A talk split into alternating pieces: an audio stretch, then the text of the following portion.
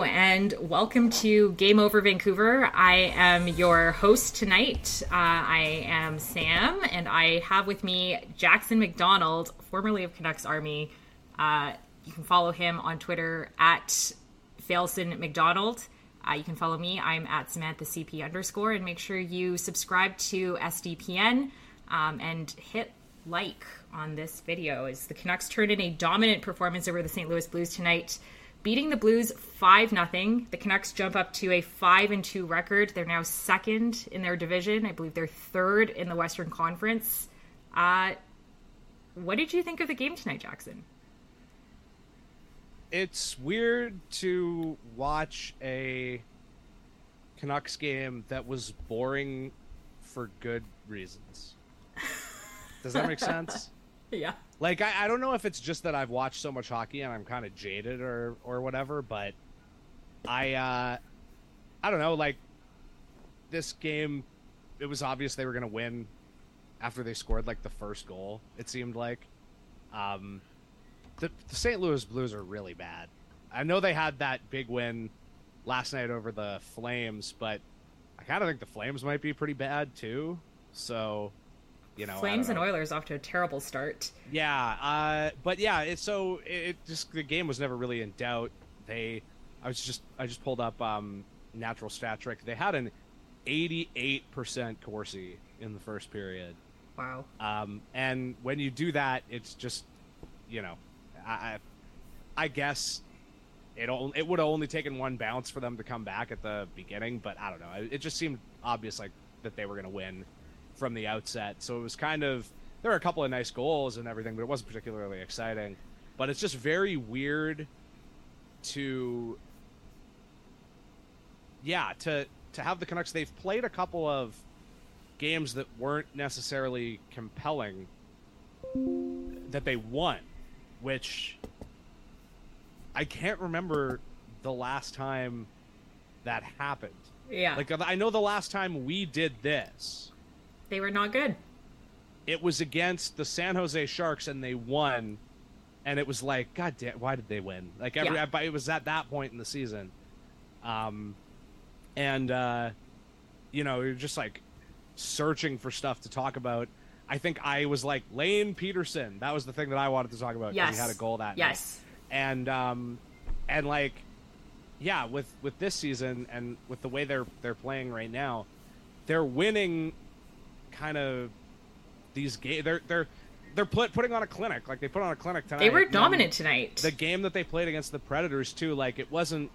I know the score was close, but they the play wasn't. It, that was another one where it was just like not business like. That's the that's the buzzword. Yeah, right? which is the, not something we're used to seeing. Like I, you know, not if, at all. Not yeah, remotely. if you're yeah. if you're in the chat and if you're at all on Canucks Twitter, obviously Jackson and I are probably two of the more cynical, I would say realistic, but I think a lot of people say cynical Canucks yeah. fans. And I thought I thought they were dominant tonight. If you're just tuning in, the Canucks beat the St. Louis Blues and Jordan Binnington five nothing. Uh, Quinn Hughes with the first two goals, Phil, De- Phil DiGiuseppe with a goal, JT Miller with a really nice short-handed goal, and then to close it off in the third period, Ilya Mikheyev with a goal. Um, so the Canucks beat the Blues five nothing. What did what stood out to you tonight out of out of everything that happened? Um, that's a good question. I mean, tonight, like I guess I guess it sort of goes back to what I already said. Like what stood out to me tonight is th- this was their actual best game of the season. The, there was the game against Edmonton. I know they won eight one, but that's a fluke game. Like you, like that kind of game can happen in any season to any team, and they had that goal go in off Boeser's skate. Like it was just everything was going in for them. Deflections.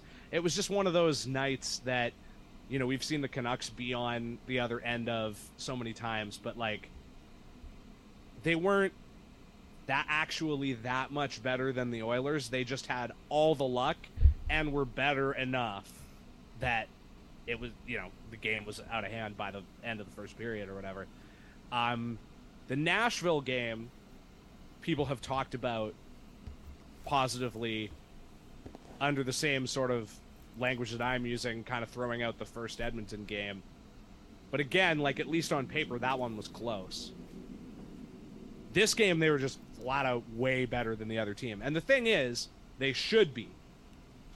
It's the second game of a back to back for the Blues. Canucks are back at home. They're a better team.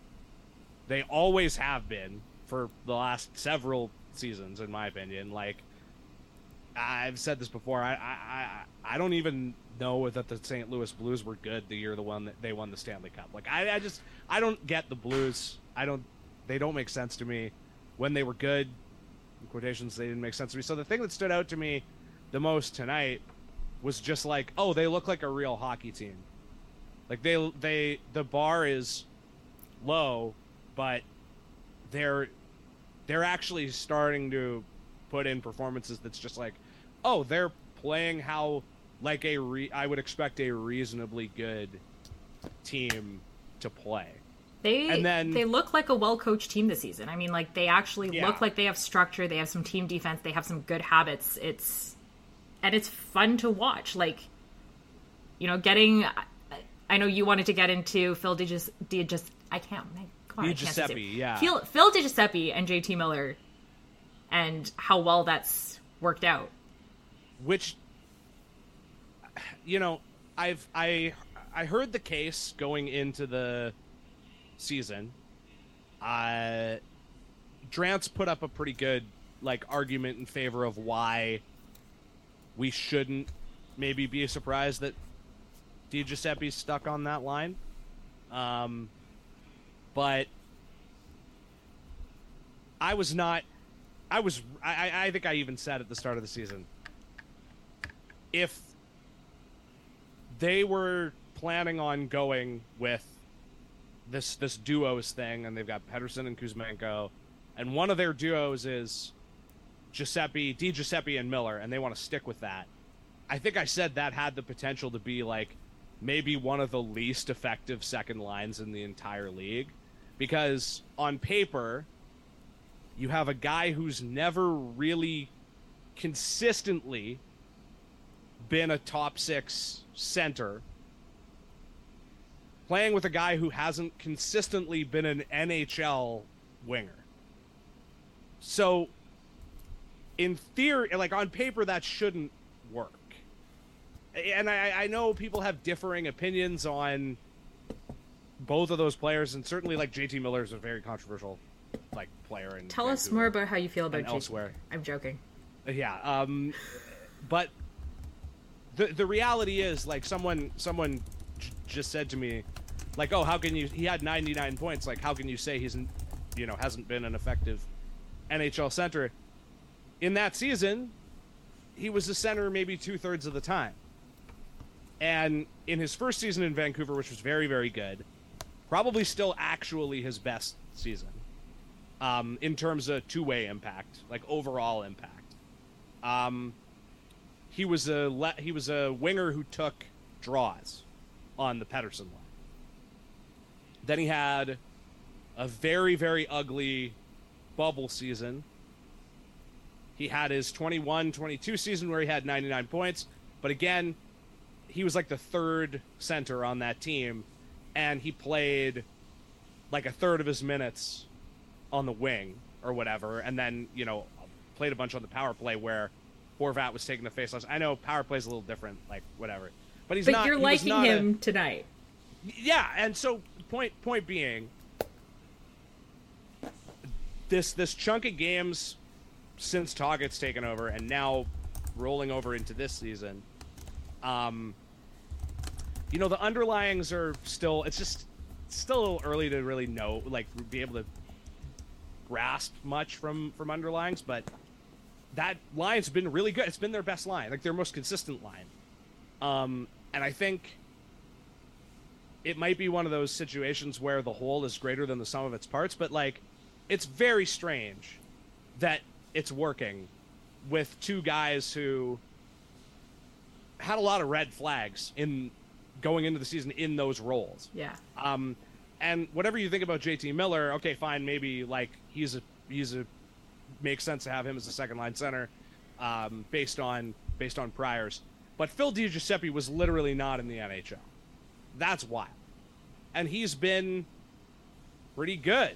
And I know he had decent, uh, you know, a decent scoring clip when he was in the NHL, but like we're still talking about a guy who has, I think, eight has a career high of 18 points or something, and he's what probably already halfway there now. Like I don't know, I, I don't know what his uh, stat line is off the top of my head, but yeah, been a good start. Uh, if you're joining us, Canucks win five nothing over the Blues. Uh, we're talking Phil DiGiuseppe and JT Miller and the chemistry they've had to start the season, and they both had some pretty nice goals tonight. The other line I want to talk about quickly before we get into the defense, I know the chat is eager to talk about Quinn Hughes. Mm, um, yeah, of course. I thought, I mean, Mikheyev's goal was a beautiful goal from from the Pettersson Mikheyev Kuzmenko line, and I think that line has really started to gel this season. I, now that Mikheyev's back. Yeah, um, I mean, I'm trying to think.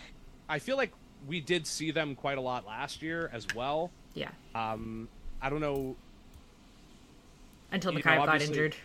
Yeah, basically, right? Yeah. yeah, I feel like that was his most common spot until he got hurt. Was on that that line with with Kuzmenko, and obviously Pettersson and Kuzmenko have basically been attached at the hip. Um, again, if you want to talk about that, like, uh, whole being greater than the sum of its parts thing, you know, the the Miller line, you have like a retrieval guy in DiGiuseppe. Miller's like a playmaker, and Boeser has. Uh, sorry, I just smacked my computer. Um, uh, Boeser has the has the shot right, and on the on this Pettersson line, um, I, you know, I think like the the case against Kuzmenko has always been okay. He's definitely clearly a top six uh, scoring talent, top six like offensive talent, but he takes stuff off the board for you defensively. Mikheyev is one really fast, at least when he's healthy, and two his best asset has always been maybe not his defensive play specifically, but his two way impact.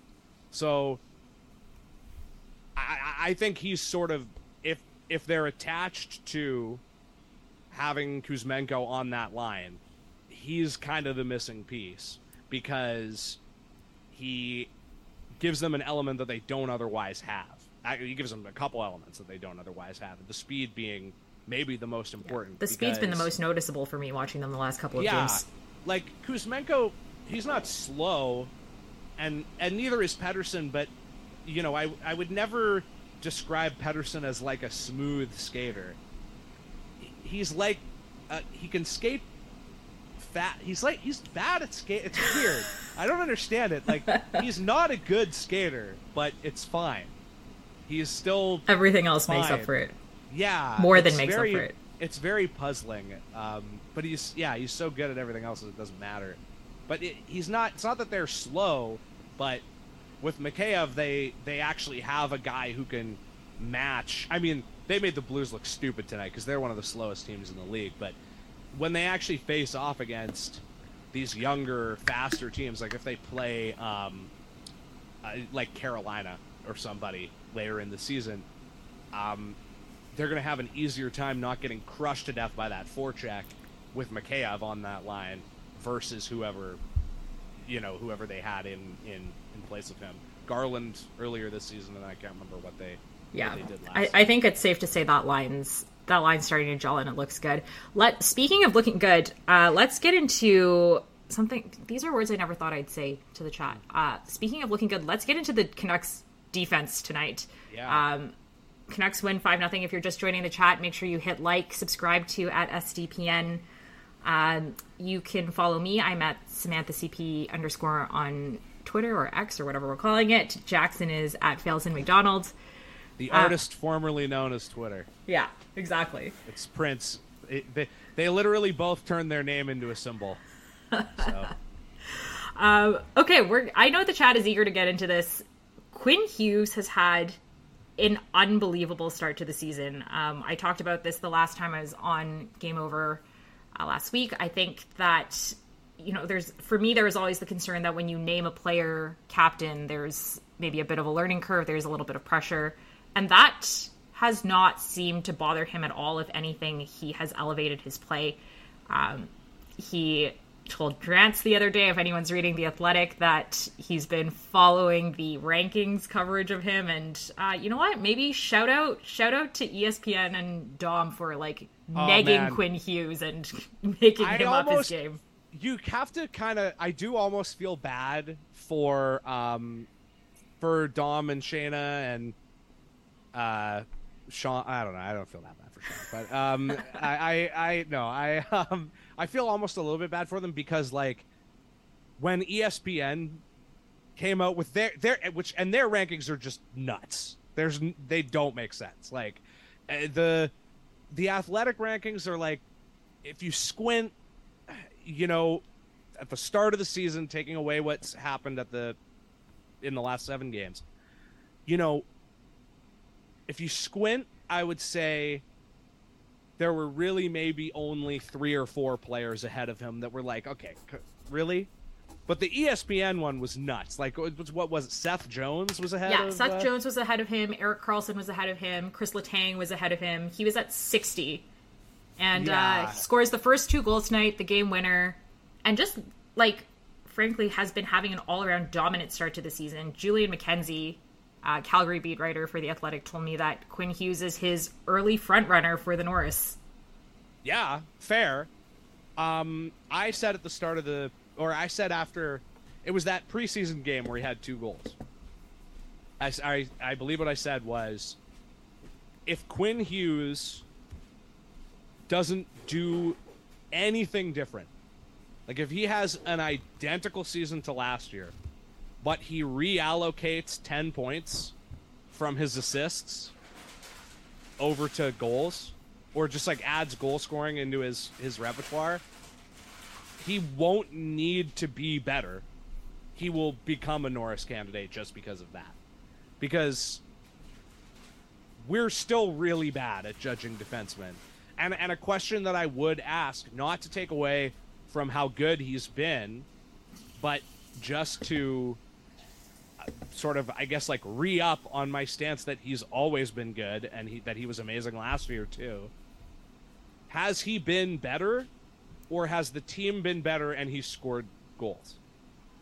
Yeah, I mean, Because I would certainly, argue certainly one he- of the things that's been much better for him is his defensive partner. And somebody in the chat's mentioning Hronek. That's the next thing we're going to get into. Of Filip course, Hronek yeah. has been probably the best defenseman he's had to play with in his entire in his entire NHL career. Yeah, it's him or Chris Tanev. And Yeah. it kind of depends on how you look at it, and it kind of depends on what you. I would say Filip Hronek is the most talented partner he's had the opportunity to play with. There's a, there's that's an important distinction because like Tanev might be more effective, but he Yeah. certainly doesn't. He's not as like creative or doesn't have as much to add to the table on the offensive side of the puck. Like not nearly as much. Um, and I don't know. I can't. I can't say that I've really noticed Hronek a lot since he's joined the team. Whether that's his couple of games last year, whether that's the preseason, or whether that's uh, the start of this season. But if you look at the underlyings, that pairing's been really good. And And I thought Not- I actually thought they looked really good tonight, yeah, especially on well, the power play. The absence of noticing bad things is good for a defenseman. Yeah. Like if you don't notice a defenseman, ninety percent of the time that's a good thing. Yeah. The only time you'd you'd be mad that you didn't notice a defenseman is like Quinn Hughes or Erik Karlsson. Oh, he was invisible tonight. Like if you say you know. Uh, if if you say Mark Friedman was invisible tonight, that's a good night for Mark Friedman, right? Yeah. Um, and you know what? Speaking of Friedman, Friedman and Cole Yeah. were also, I thought, had an absolutely excellent night. I know uh, Murph tweeted earlier that when they were on five on five at one point, they were the the goal like the shot differential was just wild. I think Yes. like Friedman was at twenty two shots for the Canucks, two against. that was a good pickup for them, I think, because he's a guy. How, how old is Friedman? He's he's what, like twenty six, maybe, Something or like that. twenty seven? Yeah. yeah.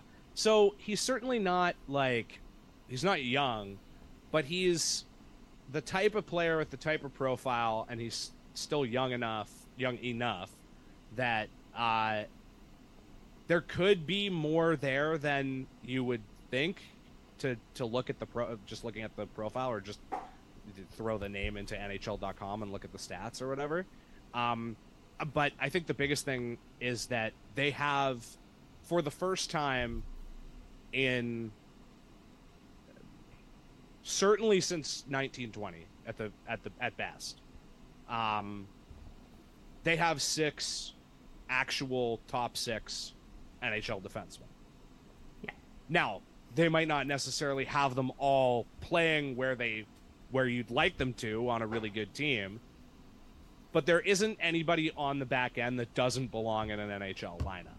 And I, I whoever your sixth guy was heading into the season Hirose, McWard, Juulsen that's not something you can say about those guys in my opinion. So looking at how they had the pairs balanced tonight I feel like I can actually see again like the the plan for this season was clearly that the whole could be greater than the sum of its parts. And I know I've said that like 3 times now.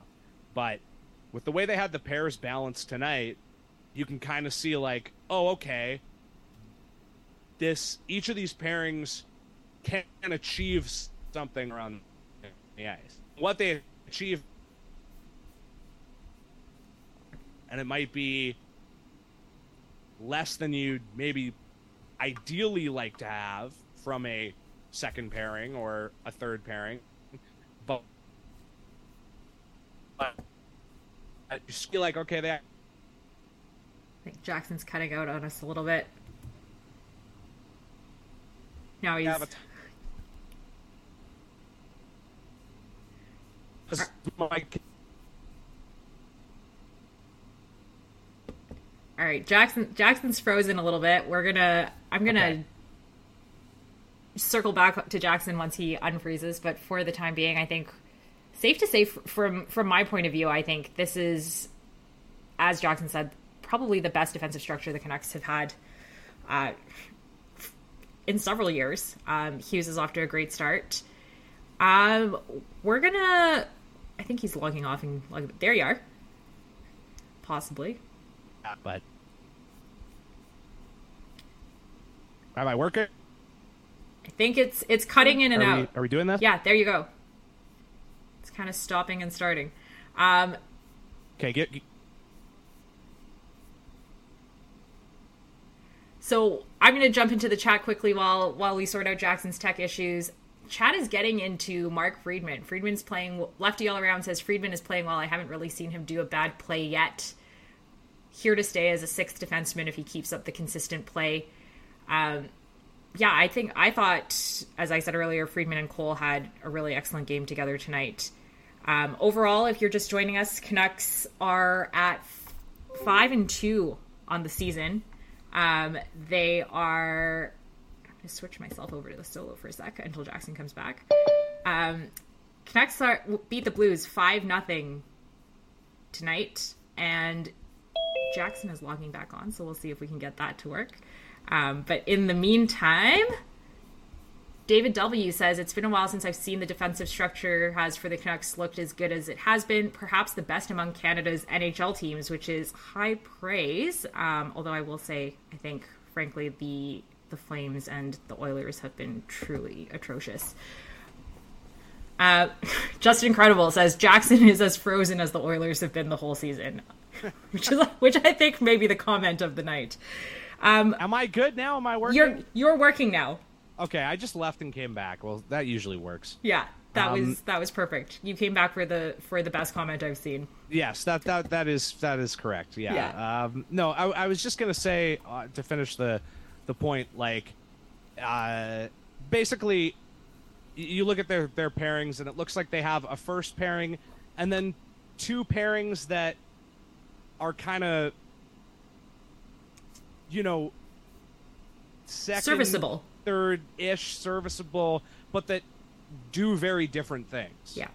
Um, and you know, it, Tocchet said it would be by committee. Maybe if you mix those pieces around, like I like the look of the defense a lot more with Friedman on it than I did with Juulsen or any of those other, you know, basically AHL guys, like career Yeah. AHL guys. I mean, as you said, this is a team that's starting to look like the whole is greater than its parts, and it's you know it, it's something we've complained about the last five to six years is that the there are pieces there that are good, but the roster construction was poor, and this is Yeah. maybe the first season where there is some sort of actual roster construction. There's there's players that fit into their roles and there are defined roles. And i think that's something something that we haven't been able to say before. Um, i want to switch over to something totally different that i think everyone's going to enjoy which is did the canucks break jordan binnington in the bubble? Because i think he has been absolute garbage since. Uh, what are his like career numbers? Can we can we pull that up? i'm gonna, pull that up. I'm going to pull that I'm up. what did you think about him tonight Of using, I don't know. I, I don't think Jordan Binnington's a good goalie. Like that, which is why I want to see the the career numbers because I, I I have a theory that Jordan Binnington is just Cam Ward. oh Um, I think, and if I could travel back in time to 2006 and talk about Cam Ward using the same sort of like heuristic that I used that did me reasonably well in um, the uh, in the playoffs this or this most recent playoffs. Uh, like was Jordan Binnington a really, really fantastic goalie? Was Cam Ward a really, really fantastic goalie in the playoffs? Or did a goalie that was way more rested than every other team's goalie just come in, maybe get a little bit lucky, or just play well because he's fresh, and then a team handed them a contract based on that assumption? so Um, his his career stats mhm. 1 1 119 74 27 but sa- save percentage 0.907 Yeah, so so like and then he had if i remember correctly he had the fantastic like back half of the season and playoffs for the blues. And he's been basically average or below Yeah. in every other conference. So essentially the the difference between his wins and losses all come from the 2019-2020 season when he was 30 and 13 yeah and, and and- i mean wins and wins and losses are like i i could give a shit about that as far as goalies are concerned can i swear on the show? Yeah. Did i screw that up? No it's okay. Yeah. Uh i'm pretty sure i've done it. Yeah, I think it's fine. Yeah, uh, but I, you know, wins and losses isn't necessarily that can be a huge mirage in, especially over like, you know, uh, even even a hundred like a hundred game sample wins and wins and losses it can be a huge mirage. But like, yeah, he's a point nine oh seven. He had one kind of good like half a season. I think was he a high pedigree guy? Like I feel like he came out of nowhere, right? yeah i thought he came out of nowhere i don't remember even really hearing about him before the blues went on that run Like I think if if this was a like an Adin Hill situation where there had been a more obvious proof of concept of goalies just coming in and being successful uh, with that team, I think we'd look at him completely differently. But like, I don't think, I don't think Jordan Binnington's a good goalie. I, I, I don't. I think he's fine, maybe, probably fine. Uh, um,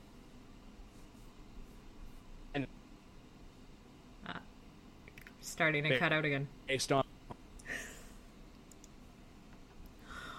all right while jackson's frozen again i'm gonna i'm gonna just jump in here real quick and say I thought that, uh, yeah, I think the last few times the Can- Canucks have played Jordan Binnington, particularly since the bubble, he's he's had his ass handed to him every single time. I was shocked to see that he didn't try to fight anyone tonight because that seems to be what he's known more for lately than his play.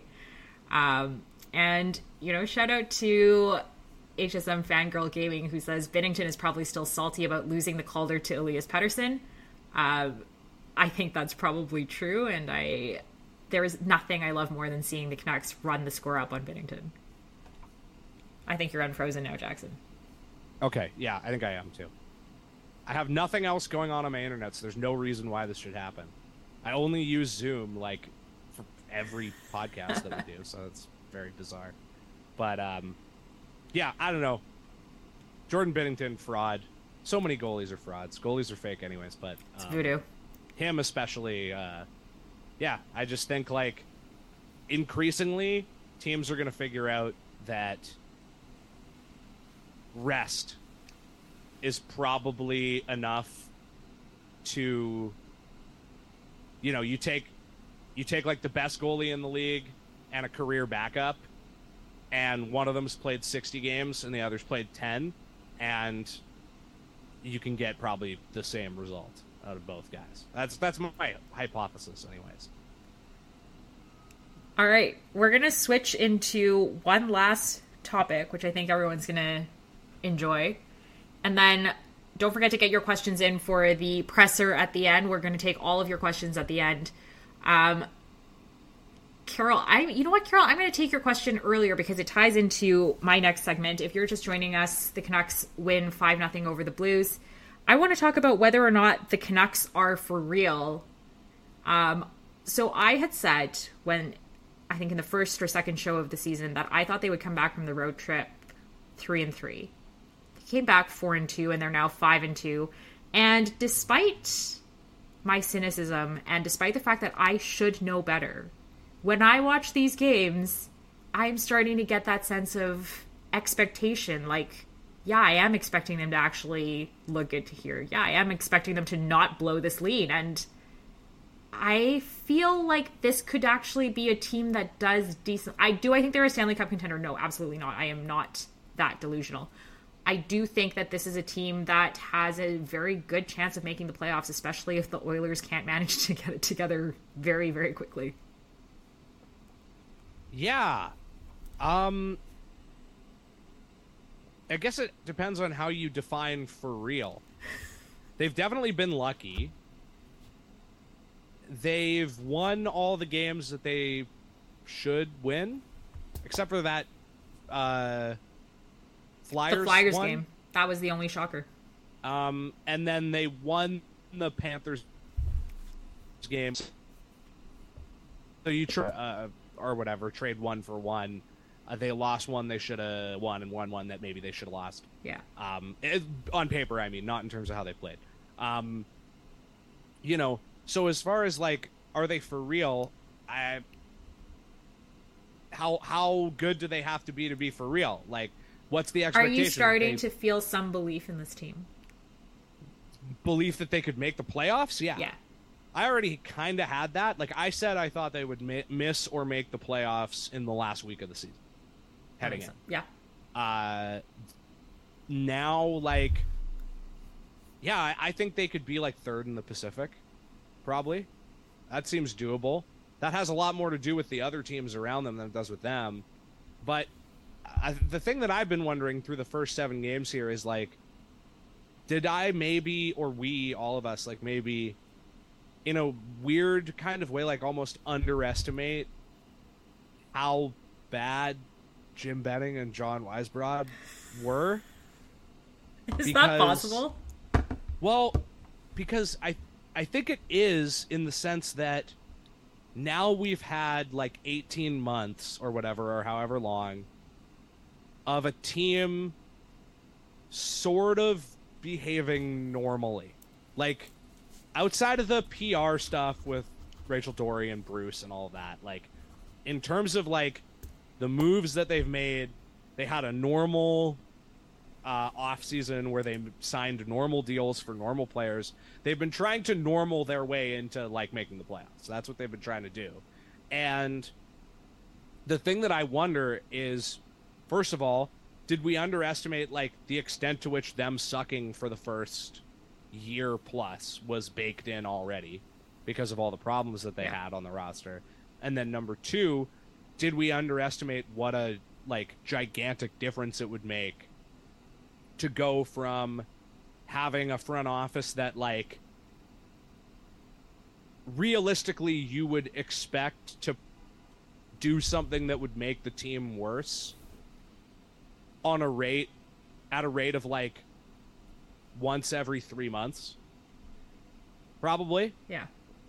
versus you know uh, uh, a front office that just like does things like trade for Mark Friedman or sign Pius Suter or like just normal we sign like players that are meant to play the role that we've signed them to play And For not a for normal amount of outrageous. money. I was just Yeah. going to say that.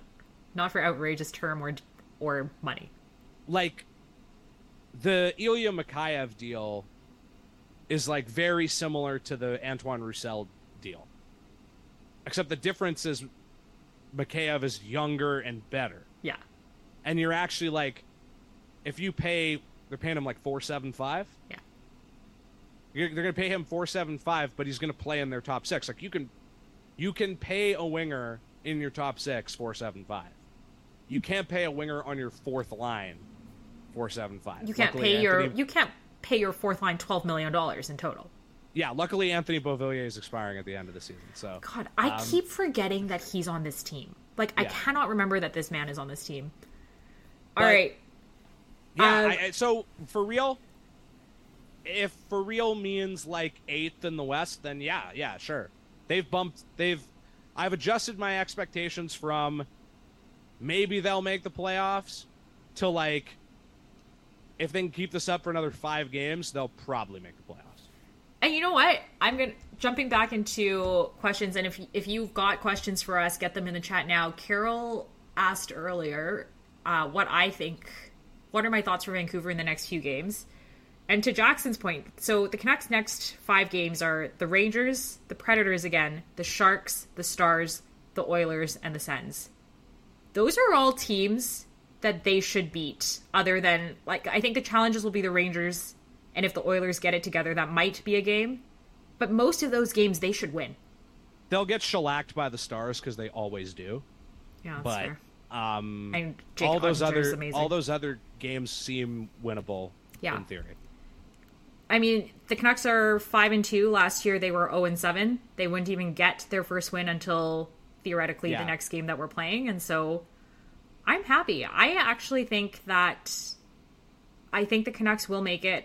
I think they actually, depending how bad the Oilers continue to be, have a shot at coming in second in the Pacific. Ooh, I'm going to regret I saying need that one. more time. Yeah, you for need more time. Noise to turn into signal because there's just a lot of stuff that's like, it's really tough to know what that Yeah. means. I'm just Like, there's a- feeling just a lot of- feeling the the vibe. This is nothing to do with this is me ready to be heard again. Yeah, like there's yeah. I mean, I I said I said at the start of the season when we were doing our predictions on on Roxy Fever, I said I will not say that they're going to make the playoffs until I see the X next to their name, because when you've done this like whole song and dance the same way for eight years, it is you lose the benefit of the doubt. It is Yeah. on you to prove to me that you can do it. Until then, I will be a hater because I like I'm sticking to my guns on that one. They're not Expectation me. management. Yeah, exactly. Um, but this is the closest they've looked, and and uh, really, I just need maybe five more games or something to just kind of get a better sense of like, you know, there are so, like Phil Di Giuseppe. I don't know. Tonight's game might adjust this significantly, but like, you know, I think he, he's seventy five percent goals for, Wow. and like thirty seven expected. So, uh, that's like one of those things where uh that's really tough to know what that means Yeah. because like over a larger sample you would be like that's going to regress but over this really small sample it's very easy to just be like well score effects or um you, you know like i really don't trust the like pu- a public expected goals model to even out until halfway through a season maybe. So like i just need a little bit more signal before i feel confident but like uh, what might turn out to be even stickier than how they're playing is the rest of the vi- division looks bad right Yeah. now. Other And- other than the Vegas Golden Knights, who are seven and zero, Yeah, ridiculous. yeah. Um, I mean, they're they're on another level.